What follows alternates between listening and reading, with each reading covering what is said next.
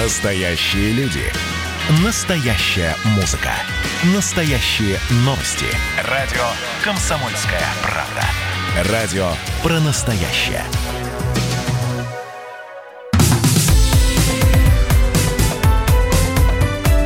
Как дела, Россия?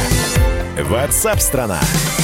Здравствуйте, друзья! Продолжается прямой эфир на радио «Комсомольская правда». Все самое важное, яркое, оперативное, экстренное – интересное, то, что обсуждают э, в стране, то, что является резонансным, ну и новости, э, самые передовые, которые сейчас поступают. Все это в прямом эфире на э, радио «Комсомольская правда». Меня зовут Михаил Антонов. Спасибо за то, что присылаете сообщения. К погоде мы вернемся. Здесь есть несколько сообщений, которые требуют какой-то обратной связи. Я обязательно их зачитаю. Сообщения мы принимаем 8 9 6 7 200 ровно 90 9702. 8 967 200 ровно 9702. Радио «Комсомольская правда». Премьер-министр России Михаил Мишустин сегодня выступал в Госдуме с таким отчетом о деятельности правительства. Ну и там медицинская тематика поднималась. В частности, Мишустин заявил о безопасности четырех российских вакцин от коронавируса. И премьер надеется, что препарат будет готов для применения уже осенью. Ну и самое главное, что была дана оценка по успехом России в борьбе с коронавирусом. Теперь можно уверенно сказать, Россия справляется с коронавирусной инфекцией лучше многих стран. Число заболевших на тысячу жителей в нашей стране в два раза меньше, чем в Соединенных Штатах Америки, Бразилии и ряде других стран. Но, конечно, бдительность терять не будем, пока не появится надежное лекарство от коронавируса. По двум вакцинам уже подводятся результаты клинических исследований. Убежден, что наши разработки будут востребованы в России и во всем мире. Опыт борьбы с коронавирусом показал, что наше здравоохранение может мобилизоваться перед любой серьезной угрозой. Вот что сказал Михаил Мишустин. С одной стороны, очень не хочется подвергать сомнению слова премьера. Тем более, что у него наверняка информации намного больше, чем у нас. Но есть и другое мнение о том, э, в том числе и зарубежных ученых, о том, что качественную, полноценную, безопасную, проверенную, лицензированную вакцину от COVID-19 э, если соблюдать все регламенты и технические нормы ее изготовления и тестирования, то максимум можно получить к зиме 2020-2021 года. А оптимальный вариант будет лето следующего года.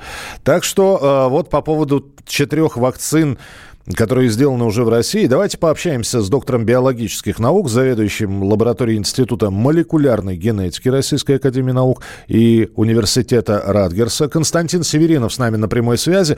Константин, здравствуйте. Здрасте. А, Константин Викторович, ну вот по поводу заявлений о том, что вакцина у нас уже осенью будет.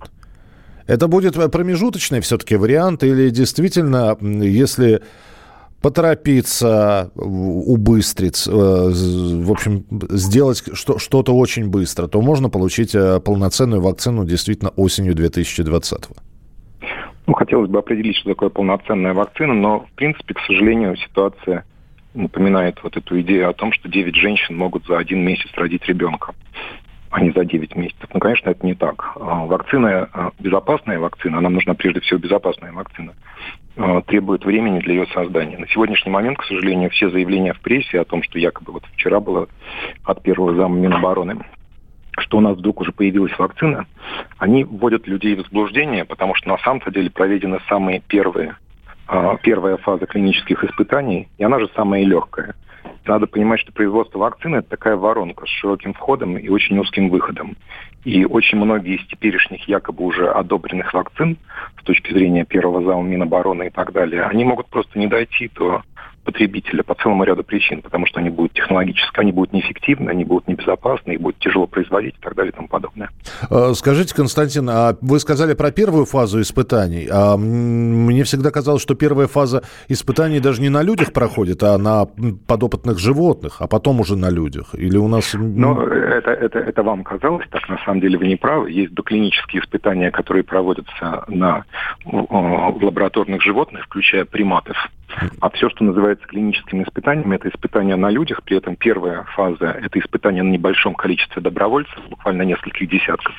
для того, чтобы показать здоровых добровольцев, для того, чтобы показать, что вакцина безопасна и нет никаких очевидных, сильных э, эффектов нежелательных. Вторая фаза, когда вы применяете вакцину на большей когорте людей, включая те группы, на которых вы собираетесь использовать вакцину. В данном случае это, по-видимому, будут пожилые люди, ведь они наиболее подвержены тяжелым формам ковида. Угу. Таких испытаний еще не сделано, коль скоро опять же, в случае Минобороны, насколько я понимаю, тестировали здоровых молодых ребят, по-видимому, солдат. Да, там от вот. 20 до 27 лет были, ну, был это возраст. Очень хорошо, но никто не сказал, что такая эта вакцина будет хорошо переноситься не на уровне эффективности, а на уровне безопасности, если вы ведете ее 65-летним. А нам же нужно о них заботиться. Или, например, детям которые могут быть разносчиками. И следующая, третья стадия, когда делаются очень широкие испытания с десятками тысяч людей – в условиях двойного слепого контроля, когда ни врачи не знают, что они вводят, вакцину или плацебо, ни пациенты, ну, испытуемые не знают, что им вводят. То есть группа и... людей получает часть из них вакцину, часть из них плацебо и наблюдают за клиническими проявлениями, да? Да, при этом ни врачи не знают, что введено, ни пациенты. И смотрят не на клинические проявления, а смотрят на статистику на долгом времени. Ну, кроме того, что смотрят на выработку иммунного ответа у некоторых из них, но собираются данные по реальным заболеваниям. Ну, смотрите, вот у нас в стране в целом, ну, наверное, где-то каждый из тысячи людей, живущих в нашей стране, заболел, ну, если посмотреть по статистике. Uh-huh. Для того, чтобы увидеть, что вакцина, которую вы делаете, работает, вам потребуется делать клинические испытания третьей фазе на 30-40 тысячах людей. 40 тысяч получат вакцину, и мы можем надеяться, что если бы не было никакой вакцины, то из 40 тысяч 40 бы заболели. Ну, просто по статистике, потому что каждый тысячный у нас болеет в целом. А потом мы смотрим на ту группу, которым вакцины дали, и мы надеемся, что среди них количество заболевших будет меньше 40, может быть, существенно меньше. А если они все-таки заболели или инфицированы, то болезнь будет протекать э, более легко. Причем разница может быть совсем небольшая. У вас может быть в группе вакцинированных, я не знаю, 38 заболевших, а в группе невакцинированных 40. И дальше нужно делать серьезный статистический анализ, а может быть дополнительные исследования, чтобы показать, что эта разница действительная. То есть мы сейчас говорим о действительно долгом процессе, и Хорошо, я сейчас опять же задам вопрос, не будучи специалистом, именно поэтому к вам обращаюсь, Константин. Прошли те фазы клинических испытаний, но ведь и это еще не все. Дальше там какой-то документооборот, лицензирование, я не знаю, то, тоже должно как... Регистрация. Дальше, дальше регистрация. Более того, перед тем, как вакцина будет регистрироваться, для вакцины на третьей, на третьей фазе испытаний уже должна быть площадка сертифицированная, на которой она будет производиться. Потому что по результатам третьей фазы одобряется или не одобряется не только сама вакцина, но и способ ее приготовления и место, где она приготавливается. А потом там нужно будет производство расширить на миллионы доз, если мы действительно хотим это делать. Спасибо большое за объяснение. Константин Северинов, доктор биологических наук, заведующий лабораторией Института молекулярной генетики Российской Академии Наук и Американского университета Радгерса. Ну, вот такие вот пояснения дал. А, ждем Ждем, следим за испытаниями. Да, действительно, бодрые рапорты о том, что вот Первая фаза прошла, все испытуемые чувствуют себя, добровольцы, на которых была опробована вакцина, чувствуют себя хорошо. Все это, конечно, здорово, но это, к сожалению, не... Это всего лишь одна часть долгого, как мы выяснили, процесса. Ваше сообщение 8967 200 ровно 9702. Мы продолжим через несколько минут. Горит на стыке ветров Границы семи холмов. Мое небо дождем опрокинули в ночь Тени пяти углов. Сколько троп и дорог для меня заплелись в одну. Я иду по своей земле К небу, которым живу. Снова в ночь летят дороги.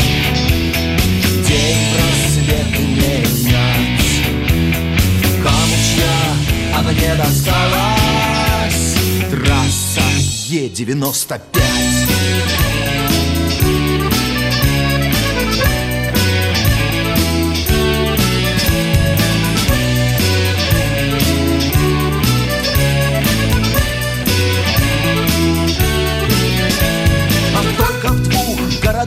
Я дома, пока я гость.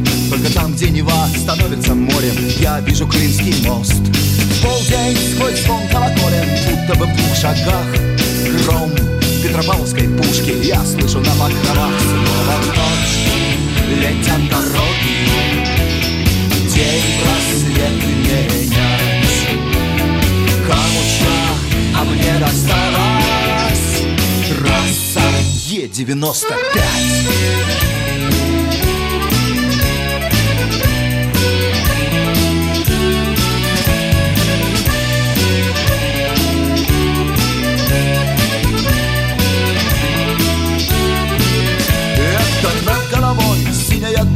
Ладит до звезд мосты. Я уверен, что когда-нибудь я стану лучом звезды. Ну а пока там, где вечер туман ставит на дальний свет. Я лечу по своей земле дорогой, которой нет. Снова в ночь Летят дороги, день просвет а трасса Е-95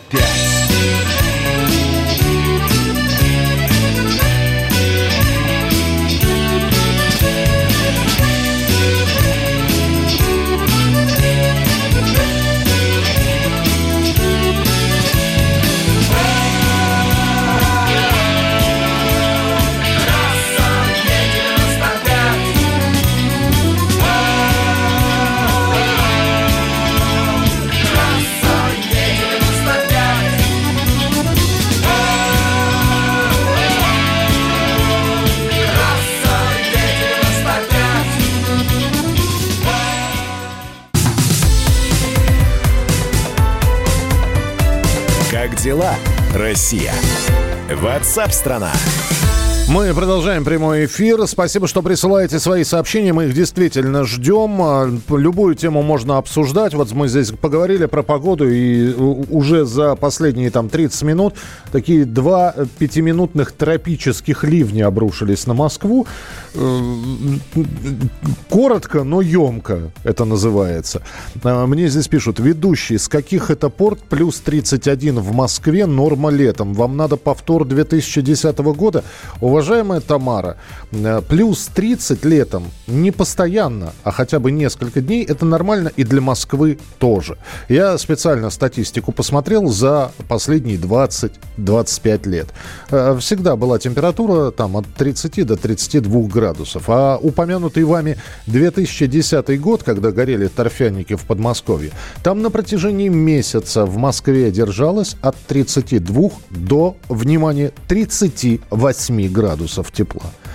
А мы говорим про такие редкие явления, как плюс 31, о чем э, нам Роман Вильфанд сказал, что это будет немного, не часто, не постоянно, а один-два дня. Я надеюсь, я корректно сейчас ответил на ваш вопрос. Ну а мы переходим к следующей теме. Радио «Комсомольская правда».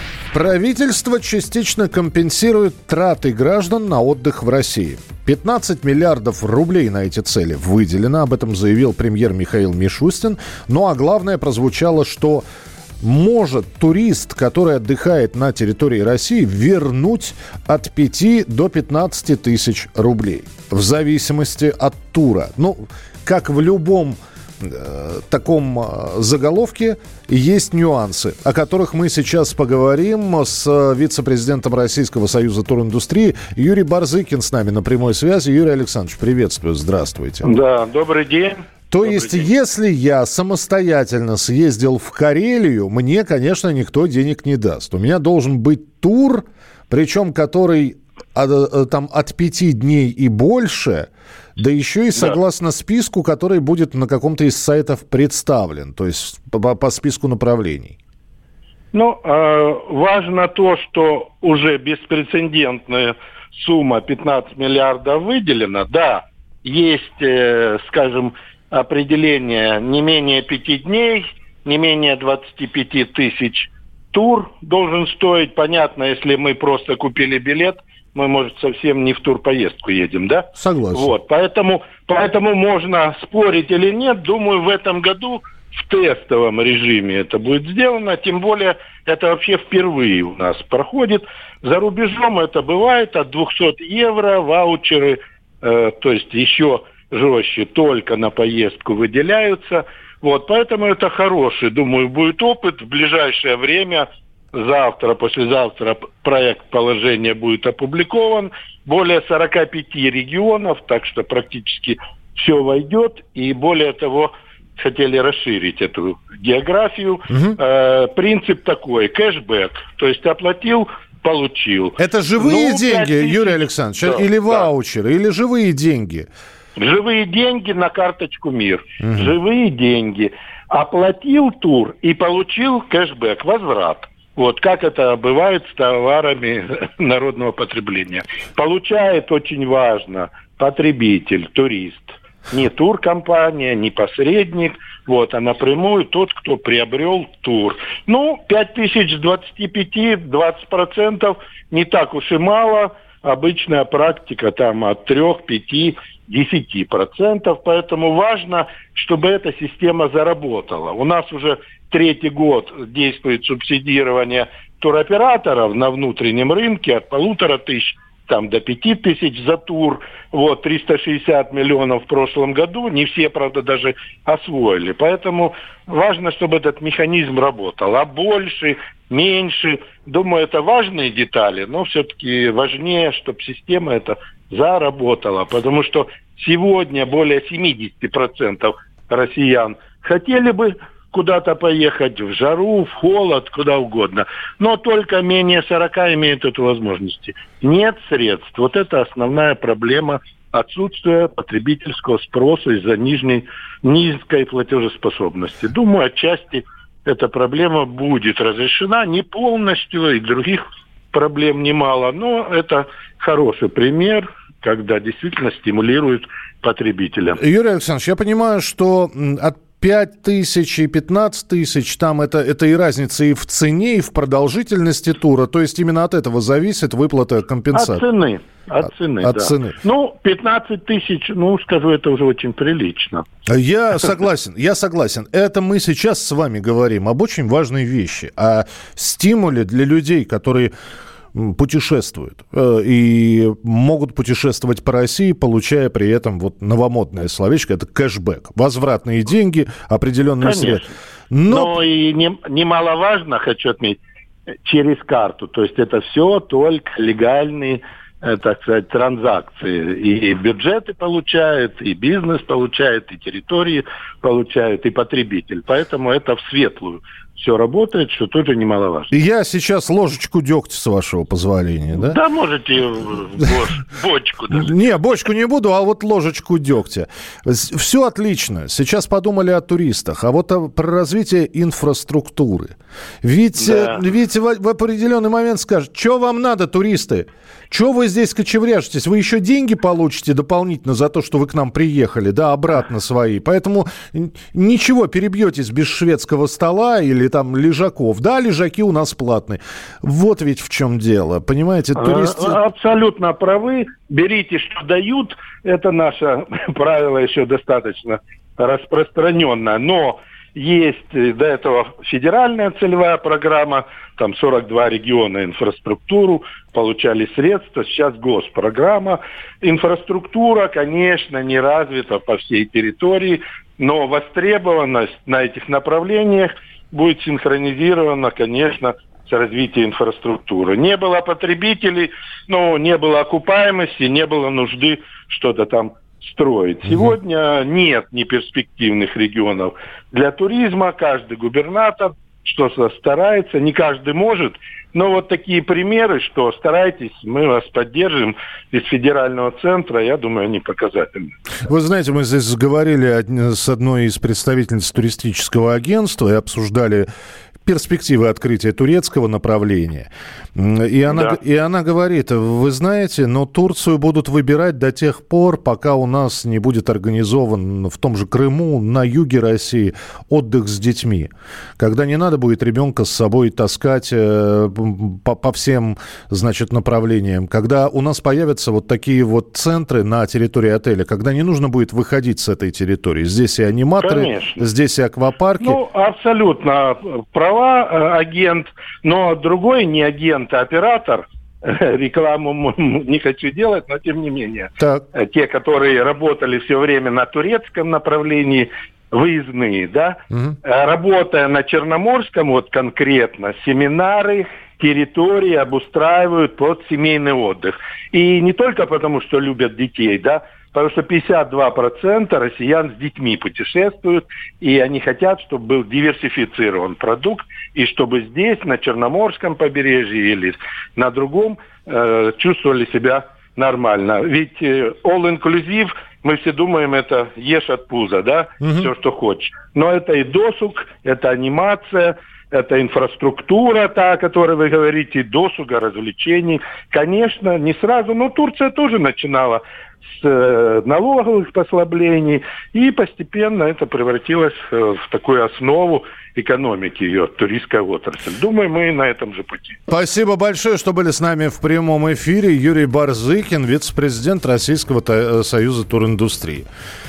Итак, с одной стороны, стимул путешествовать по России. Ну вот купили, я не знаю, тур на двоих, поехали отдыхать. А, выбрали из этого списка, который будет а, представлен, направление, на которое как раз компенсация будет распространяться. Ну, хорошо, выбрали, допустим, Карелия, уж на ней остановились. Поехали вдвоем на 10 дней. 80 тысяч на двоих. Из них 15 вернутся потом на карту. Приятно, приятно, наверное. Э, вопрос только здесь уже начинают писать, и спасибо, что пишете. Валерий пишет, никакая Турция не заменит дачу. Э, это все от человеческой конституции зависит. Если внутренне вам на даче лучше, чем в Турции, так и хорошо. Так может, ну как там пелось, не нужен нам берег турецкий, да, когда вот грядочка, понимаете, закаты, мангальчик, все, все прекрасно.